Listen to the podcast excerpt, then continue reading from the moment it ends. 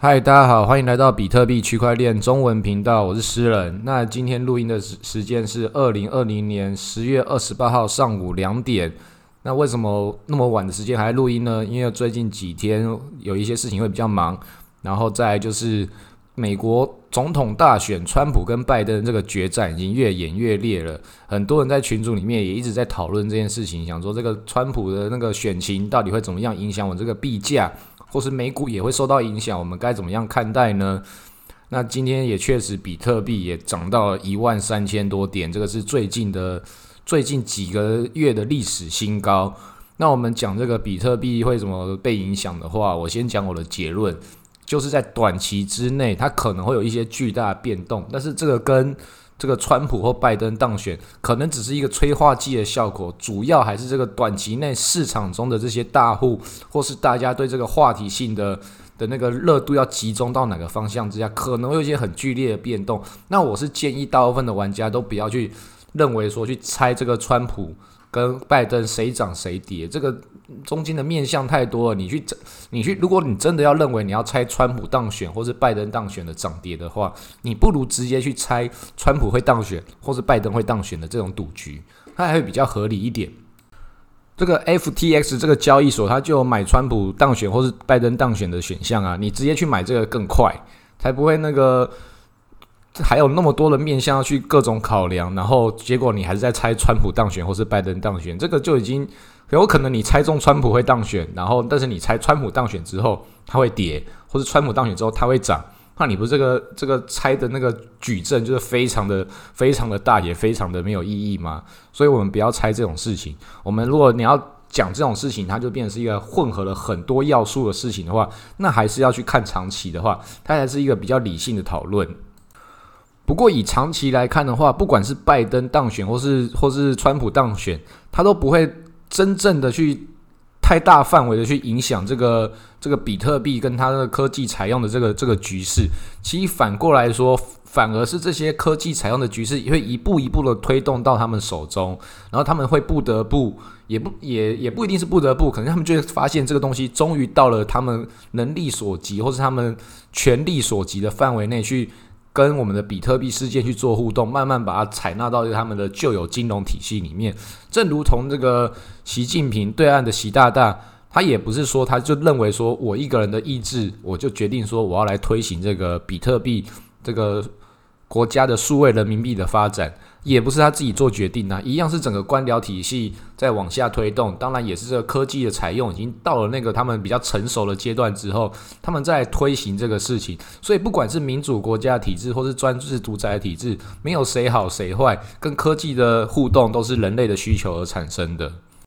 但是我们还是可以从这种美国最近的这个纾困，然后这些 Q E 量化宽松，不停的印钞票这件事情来思考一下，我们这个短期之内看到这个美股的飙升跟我们比特币的飙升，它到底有没有什么我们值得去思考我们该做怎么样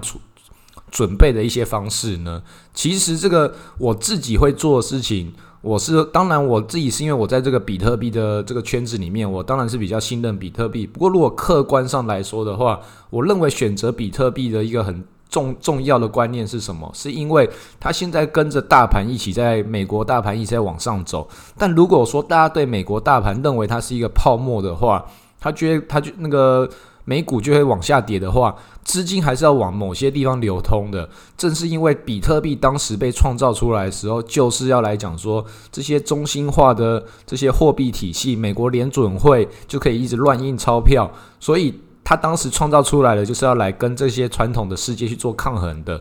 那如果美股那边如果真的是一个泡泡的话，它爆掉的话，资金也是会往比特币这边流，但也不代表说这个往比特币流它就是一定会促成比特币涨。因为前几天这个前一阵子这些 DeFi 的事情正是如此，那时候 Q E 的, 的钞票一直印一直印进来的时候，我们比特币的币价有受到影响吗？其实没有。那时候美股一直在涨，那我们币圈中什么在涨？就是 DeFi 的这些币在涨，但这些 DeFi 的币其实它那个涨也是被被那个 DeFi 的稳定币去抵押以后，它变成一个治理性代币。那这个治理性代币就再拿着这个治理到下一个 DeFi 再去抵押，然后一连串的一层套一层，像那个俄罗斯套娃娃一样，里面好几层。那也有一些人就讲说啊，这个不是跟那个传统金融市场里面的用钞票再去印钞票，因为你在一家银行里面抵押多少美元啊，抵押多少美元之后，你还可以印出更多的美元，然后这是无限美元的方式一直一直产生。像我们这个 DeFi 也是无限的那个 token 一直印出来，然后每个都一直在涨，这个不就是一个很巨大的泡沫吗？然后说对，其实其实真的真的也可以说是一个很巨大的泡沫，但这个巨大的泡沫它有没有它这个泡沫的治理的合理性呢？其实也是有的，因为美元抵押印美元，这都还是同一个东西自己产生自己。然后但是在我们 DeFi 之中，它是比如说你印的 Compound， 再拿这个 Compound 的这个 token， 再到下一个 DeFi 的时候再去印出其他的，可能叫 Curve 或什么其他的这种一连串的往下印，它其实在不同的治理代币之下有自己的准则里面，所以它虽然这个价值是被一层一层堆上去的，但是如果我们回到它的本质，我们不看它的那个价格的话，它在自己的体系里面它还是有它本身的存在意义的用途，就看你用什么样的角度去思考它。因为本来这种传统金融的东西，他们在里面玩的怎么样的厉害的东西，迟早都会镜像复制到我们这个币圈里面来，这是一件很正常的事情。 这, 这些事情所有的事情都是一种工具而已，就看我们如何去使用这个工具。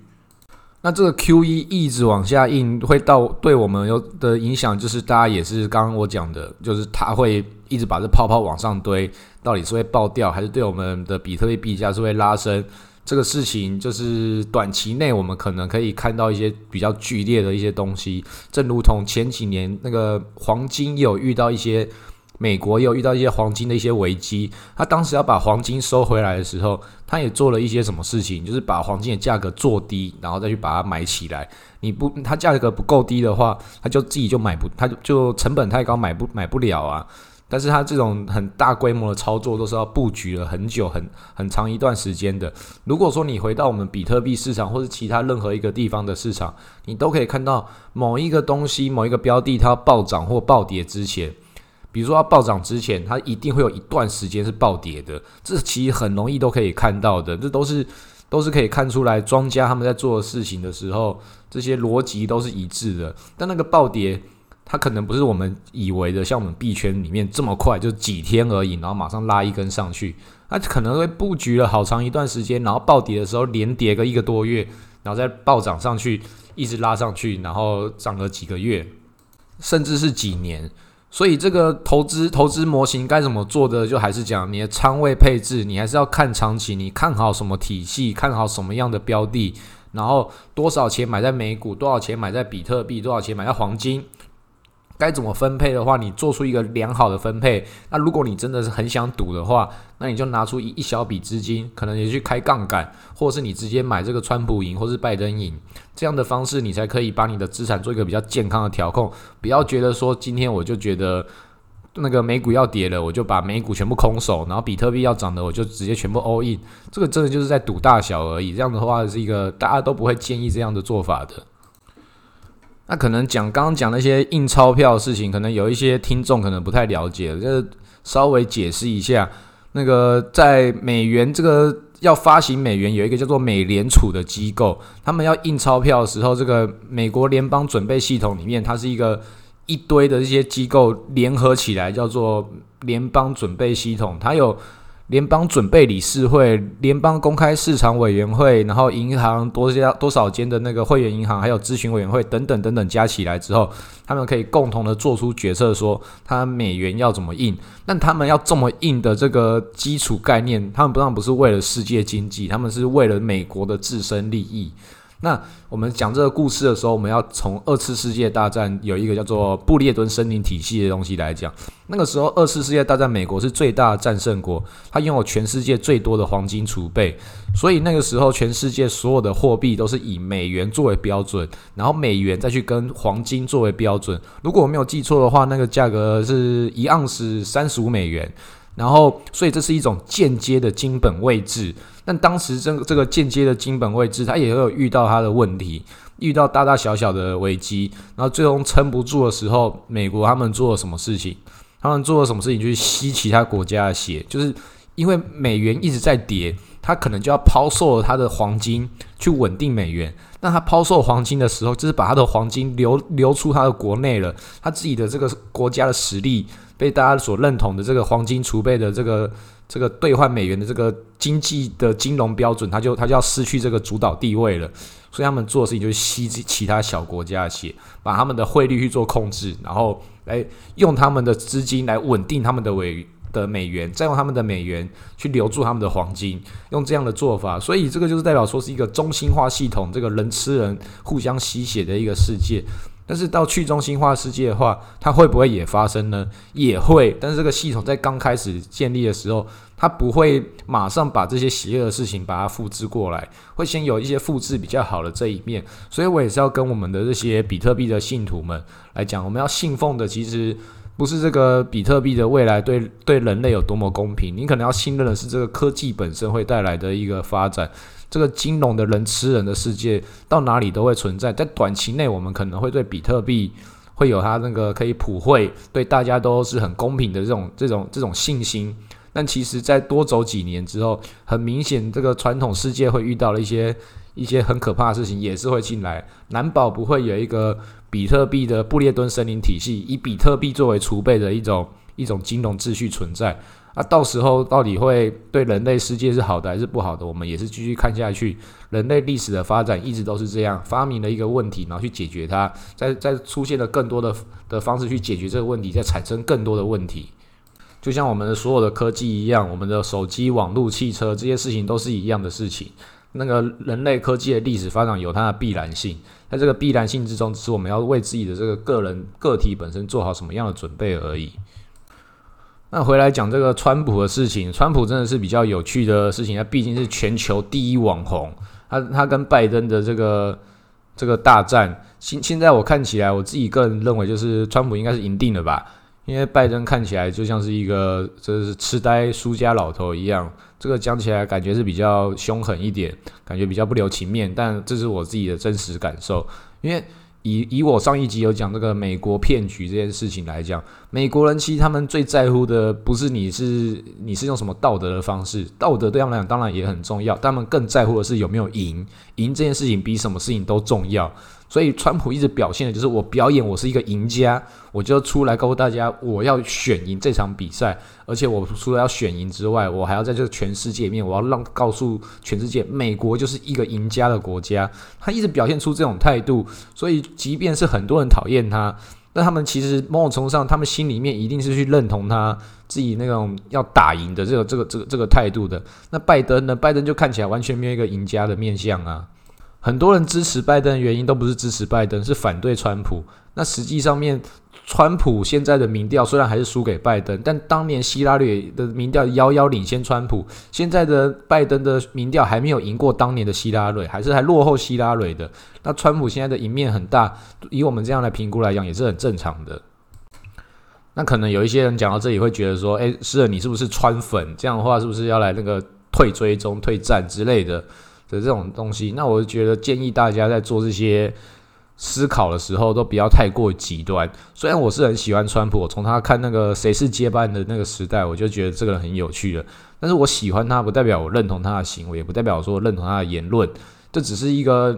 把他当作网红来看一样。那很明显拜登就不是一个有趣的人。那我们当然讲治国不是有趣就好，但是我也我们也没有看到他治国上面好像有比较一些厉害的政策，一些小事情就把他脸打得有够肿不要不要的。那个川普就直接讲说，拜登讲说他没有那个反对页岩油，然后然后川普就说有你有好，如果有的话你把影片 po 到你的网站上面，然后就川普就 po 了一连串的打脸的那个新闻上面，然后拜登这个脸就非常的肿。这种东西就是就是他就表现出一种他是一面挨打的一种面向。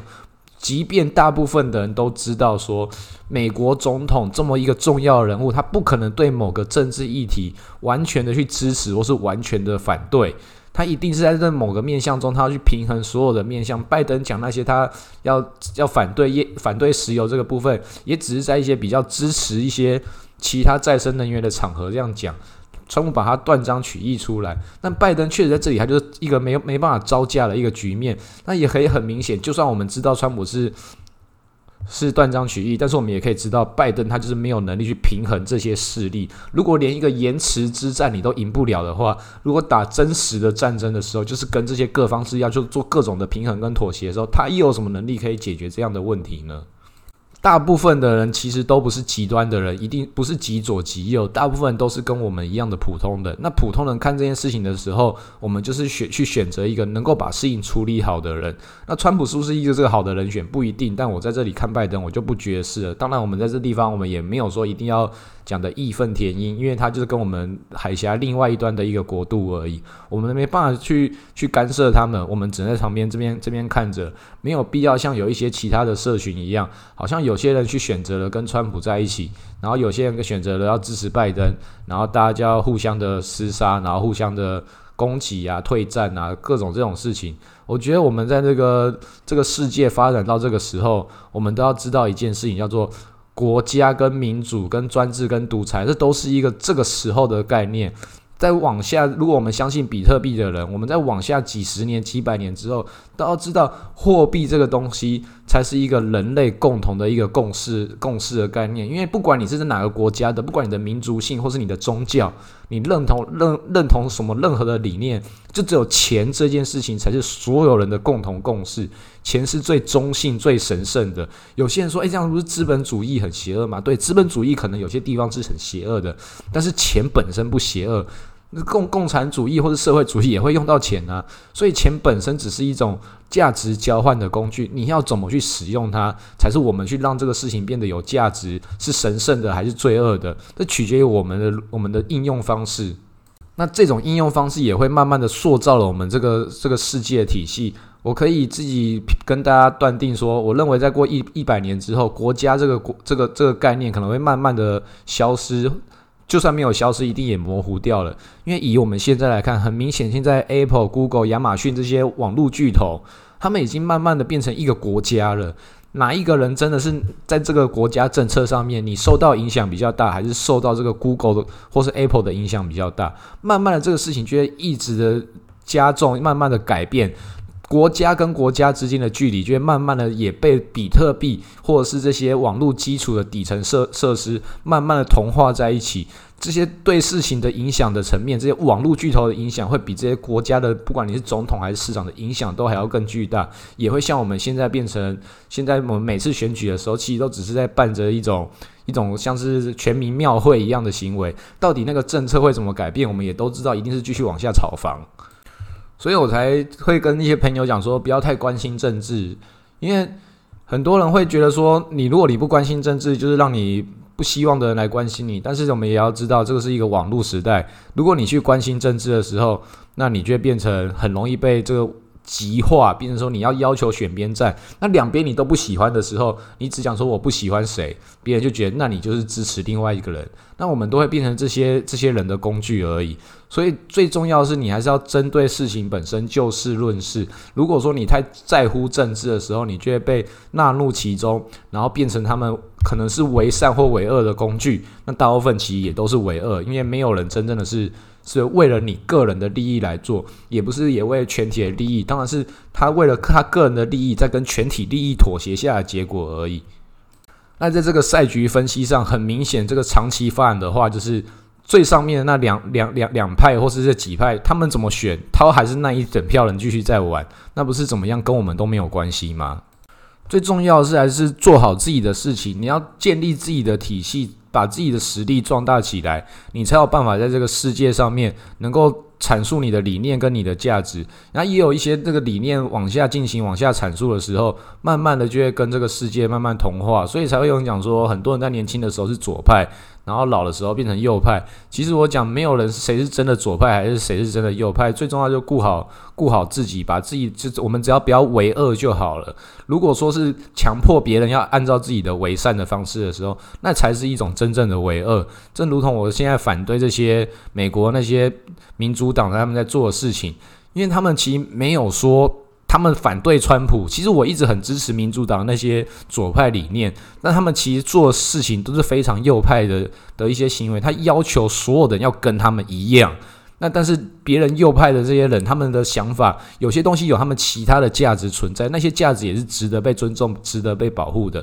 那你觉得跟我不一样的人就该死，或者跟我不一样的人就是应该要被挞伐，那不就是一件很极端的事情吗？所有的事情变得极端都不会是一件好事。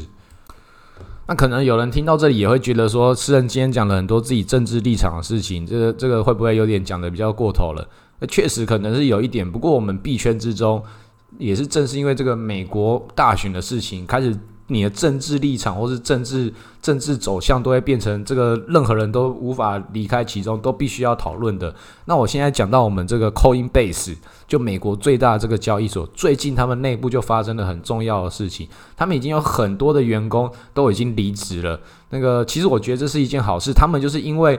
一直在逼着他们的老板要, 要做政治表态，然后老板就讲说，我们 Coinbase 就是不做任何政治表态，我们就是在做着我们该做的事情，不为任何的政治理念服务。这其实我认为才是最重要的理念。他可能要换一个方式讲说，他他为了这个把加密货币这件事情变成人人类共同的资产的这个方式当做他的理念去阐述。因为这些其他的他的一些员工们，我就觉得这些人很奇怪，你明明就是来上班的，还是来选举的，你怎么可以去要求说呃，我们这个这个公司应该要去支持，可能支持同性恋、支持黑人，或者是我们应该要反对川普的那些种族歧视的这些事情。